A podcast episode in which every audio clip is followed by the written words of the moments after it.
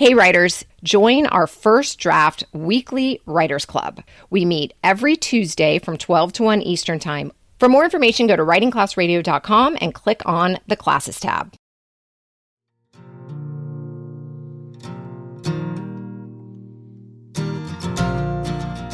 This is Andrea Askowitz, and you're listening to Writing Class Radio.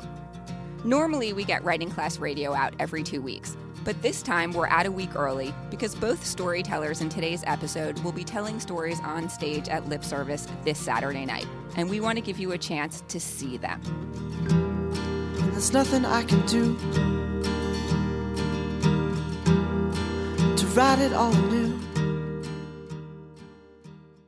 In this episode, we're talking about telling stories that give us emotional hangovers, like when you tell a story and you feel like you've told too much.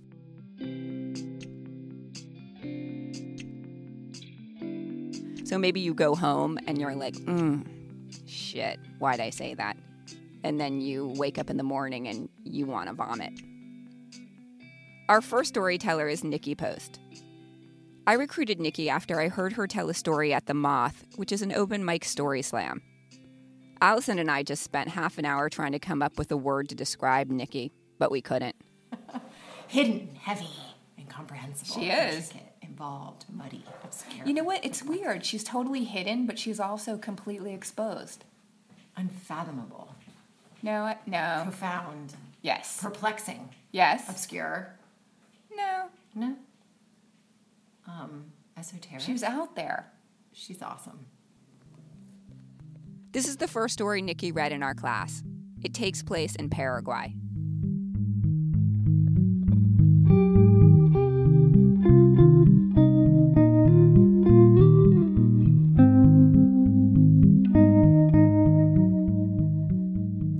Hard words are easier to say in a second language.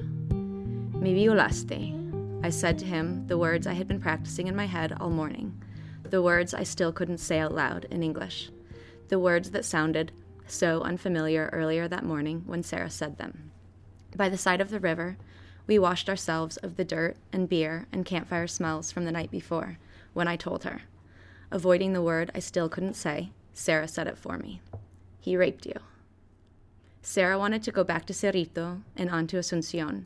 She wanted to tell somebody. She wanted to tell the Peace Corps. Stop washing yourself. You're not supposed to wash away the evidence, Sarah said, frantic, her high school health class instinct surfacing. I kept washing. I wanted not to think about it again. I wanted to pretend I had made it up. I wanted it to not be true. And I definitely didn't want to tell the Peace Corps. Me violaste, I said to Mario in the middle of the Paraguayan plains, knowing four hours of dirt road lay between us and Cerrito. No puedo parar, he had told me just 10 hours before. No puedo parar. I can't stop. Mario was the pride of Cerrito, a village of a few hundred people where Sarah was six months into her two year Peace Corps volunteer service. Mario was Sarah's host brother, one of five children who was chosen to go to school the smart one, the strong one, the good one, the one who got up extra early to help his father cut down the sugar cane during harvest, the star on the cancha, not only for his skills in football, but also for his kindness in playing with the smaller children.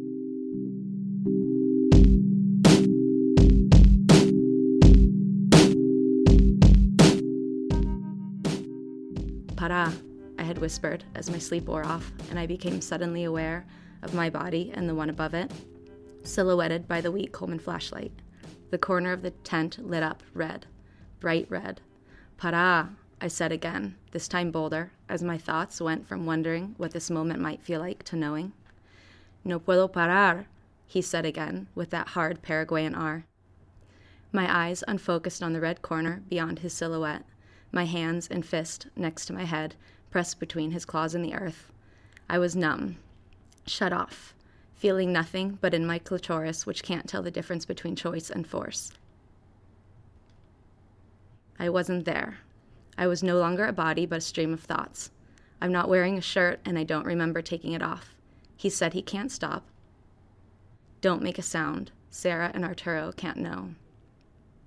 A parade of no's marched through me, bringing with them a strength into my wrists, and suddenly he was behind me. I searched for my shirt. Against the red light, the silhouette removed a condom. He brought a fucking condom.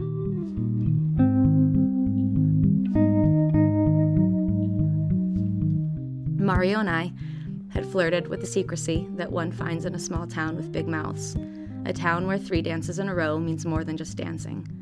Extra long looks, smiles, delayed touching when passing food, excuses to be near each other. This was my second time in Cerrito, and I had thought about Mario more than once since the previous July. We had invited Mario to come camping with us at the Cataratas because he was a good guy, an honest guy, the guy everyone trusted and loved, Sarah's brother, and I wanted to be near him, to know him outside of watching eyes. I had wanted to kiss him. And we did kiss, on the rock at the bottom of the waterfall after Sarah and Arturo had climbed back up to the tents. Mario had wanted to have sex on the rock, and I said no. I said no again later that night in the water when all four of us had stumbled back down to the waterfall, inspired by campfire beers and skinny dipping. Veiled by the darkness of nature under the water, he had tried to put himself inside of me again, and again I said no. That was the last no I chose. The rest of the no's came too late. And now here I was, my footsteps in sync on the dirt road with the pride of Cerrito, telling him he raped me. Only this time it was he who had lost the strength of his voice, and me who couldn't stop. Maybe you lost the Mario. The rest of my life is up to you now, he said, and I have to accept. It was my choice to tell the police, he told me, tell the Peace Corps, tell his mother. Now it was my choice. After two hours on foot and one hitched ride, we returned to Cerrito, where everything had changed. Days before, I drank cocido and watched the sun rise over the sugarcane fields. I had played games with the children and ate platanos directly from the tree. Today, I noticed the kitchen floor was dirt and ants covered the pots and pans. The platano trees were dying. The air was suffocating and insufferable. Everything was brown, dead. With weak excuses, we explained to Mario's mother that we had decided to return to Asuncion and spend the new year with Arturo's family rather than in the village as we had planned. She was suspicious but said nothing. The next morning, Mario followed me down to the main road to catch the bus that was to arrive soon if it chose to arrive that day. This time, it was apologies he couldn't stop. Apologies and pleas for forgiveness. Mario would turn 21 in three days, the Paraguayan age of becoming a man. That night, Sarah and I spent New Year's Eve on the balcony of a small hotel in Asuncion, getting drunk on manzanilla, conversation altering between our shared childhood nostalgia and the rules of engagement after rape.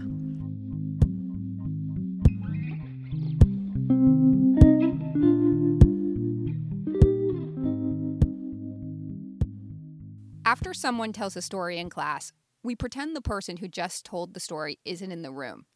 We address that person as the narrator and talk about what worked and what didn't work in his or her story. We do this for a few reasons.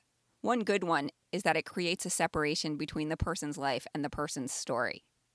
So even if someone says they were raped, we can't say, Oh my God, are you okay? That's not our role. The comments can only be about the writing. We can talk about where we got confused, or where we wanted more details, or where we wanted less details. Those are the types of comments that are fair game in class. Also, what happens during the editing process is the narrator wants to tell us what he or she meant. But when you get your story published in the New Yorker, you're not there in everyone's living room telling people what you meant. Your story has to speak for itself. In class, I like to say, we don't care about your life, we care about your story. But outside of class, we care about your life. The day after class, Allison, Nicki, and I went to a writing conference and we bombarded Nicki with questions. I wanted to know how it felt for Nicki to tell that story in class. Like after it happened, I felt like I had a kind of like um, sharing information hangover. um, and and I feel better now. It was just like I needed time. Like I couldn't go to sleep right away last night. Like I just kind of like laid there and was like distracting myself doing other things because I was feeling like kind of anxious. Right. So that was our third class. Yeah, So I'm just was- wondering how that felt. And It felt bad. thank you. um, in a room with strangers, it was hard. Like I went into the class in a really good mood, thinking like, okay, well, I'm not gonna cry, so it's gonna be fine. but then the writing prompt like brought a lot of stuff up in me and then I like did start to cry in the writing prompt and then I was like fuck like I hope I'm not the first person to read because I'm not ready yet. I I wanted to read the story like um as if I had distance from it because if I attached too much emotion to it then I knew I would cry because I already was feeling the emotions from the prompt. What would happen if you cried? Um I don't want to I didn't want to cry in front of everyone. Has anyone cried in there yet? See, because I always cry. I'm like the first to cry. Really? I'm a total crier. I'm a crier. Like, and and I actually hate that I'm a crier. Like, whenever I do different things, like I feel like I always cry. Like, I cried in school, and when I went to film school, I cried, and and I don't want to be the person who cries. You know, I want to like, I want to like handle it. Um, I admire a crier. How has it affected the other relationships that you've had with Matt? it's really hard for me to have sex the first time. Like, I really, really have to trust someone and um, and like feel okay with them because the first time it's like I hate it when people hold my hands like if I can't move like I, I hate it and um, and I, I want to be comfortable to say don't do that and you know I think that that's only been in the last couple years too there was like a long time where I just sort of like ignored it and it didn't or at least I didn't think it affected me but you know, like every once in a while I'd have dreams about it, or I'd wake up and be like, fuck Mario, like, fuck this guy. And I'd be really mad about it. But then other times I'm not mad about it. Like, some other times I'm like, well, that's just something that's supposed to happen in my life. Have you been in a situation where you're in a small workshop where you've revealed that kind of. Never. Okay. Never. How was the experience of the class talking about your story as if you weren't there? And also, there's also this obvious and sort of odd distance from you, right? Yeah. So no one, no one said, "Oh my God, are you okay?" Yeah, and I didn't want them to. Okay.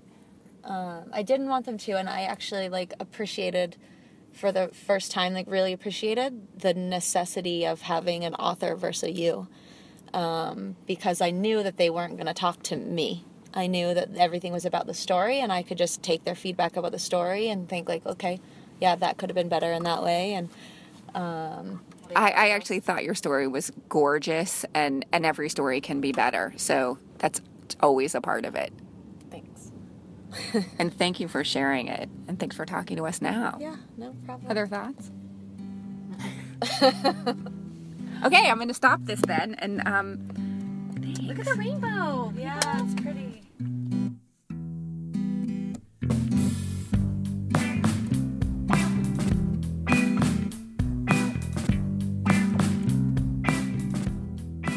class was the first time Nicki told this story in front of more than one person, and she woke up and wanted to vomit. But here's what happened. She submitted this story to the live storytelling show Lip Service, and now she's going to tell it again in front of hundreds of people. If you live in Miami, you can see Nicki tell her story this Saturday, May 7th. If you're not from around here, you can watch the video of this story anytime at lipservicestories.com. I think Nicki is totally bold and cool because she told me she's expecting to have another hangover, but she's telling it again anyway. I know that whenever I tell a hard story, no matter how hard the story was to tell, once I tell it, I always feel better. And I always feel closer to the people I told.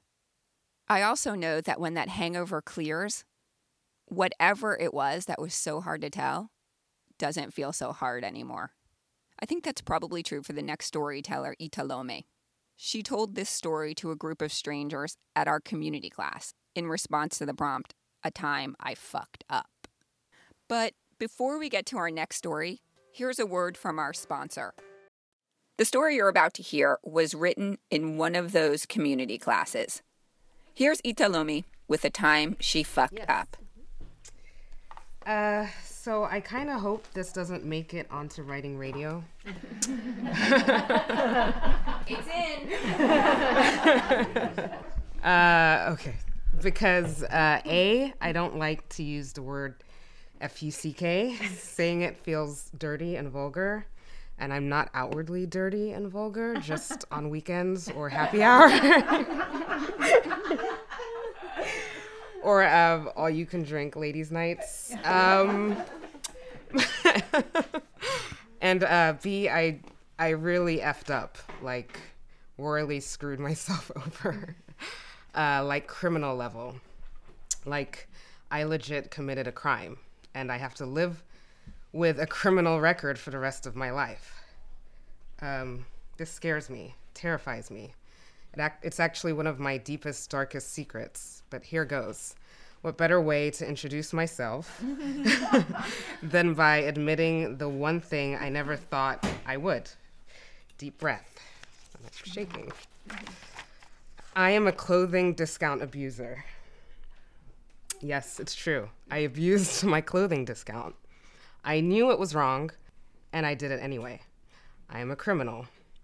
It all started when a couple years ago, desperate for a job, which always seems to be my career situation as it is currently, I decided to take a job in retail, working for a store that will go unnamed. Gotta protect their reputation and mine. Well, more theirs, I guess, because I'm the criminal. Anyway, this was one of those fancy schmancy retail stores that I had no business shopping in. Because again, I was jobless, therefore cashless, and the last thing I needed was shopping. But you know the term retail therapy? I take this literally. I find that pretending to be really rich and not having a care in the world, or maxed out credit cards, or a mild luxury shopping addiction, very therapeutic. What drew me in was the voice. Italome spelled out F U C K.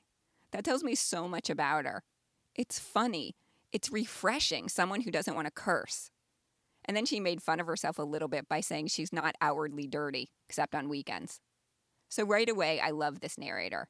And here's the thing that defies logic she tells us she steals. And because of her honesty, I love her more. I love her so much because she admits something not cute. What I want to know more about is what exactly did she steal? And how did she do it? I'd love to see a scene where she's wearing several pairs of jeans, if that's what she did. Thank you, Italomi, for oversharing. No, she didn't overshare. Thank you, Italomi, for sharing. Before we end, here's today's assignment set your timer for 10 minutes. Write a time you overshared. If you like what you wrote, record it and email it to info at writingclassradio.com. This episode is produced by Misha Morell, Andrea Askowitz, and me, Allison Langer, with editorial help from Toby Ash.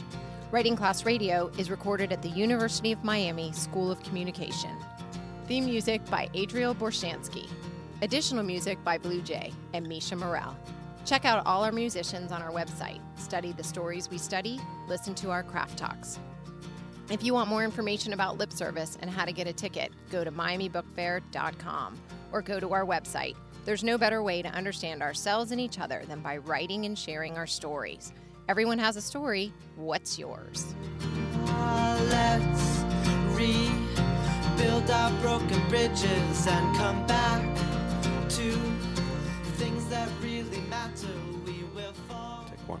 Additional music by Blue Jay and Misha Morell. Check out all our musicians on our website. to Study the stories we study. Listen to our craft talks.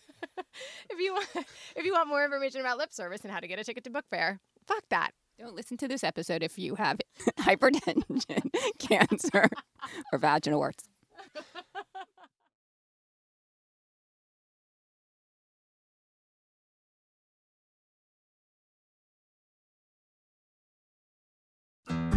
You looking to make the most out of this life and optimize your personal wellness? Then check out the Natural Man Podcast. Join me, host Mike C., as we explore all areas of human wellness physical, mental, and emotional. Learn strategies to optimize your own well being and be in the driver's seat of your own health. Remember, your doctor works for you. Learn biohacks, neurohacks, ways to improve sleep, and ways to optimize your body and your mind. Check us out on Apple, Spotify, the Fountain app, and at naturalmanpodcast.com.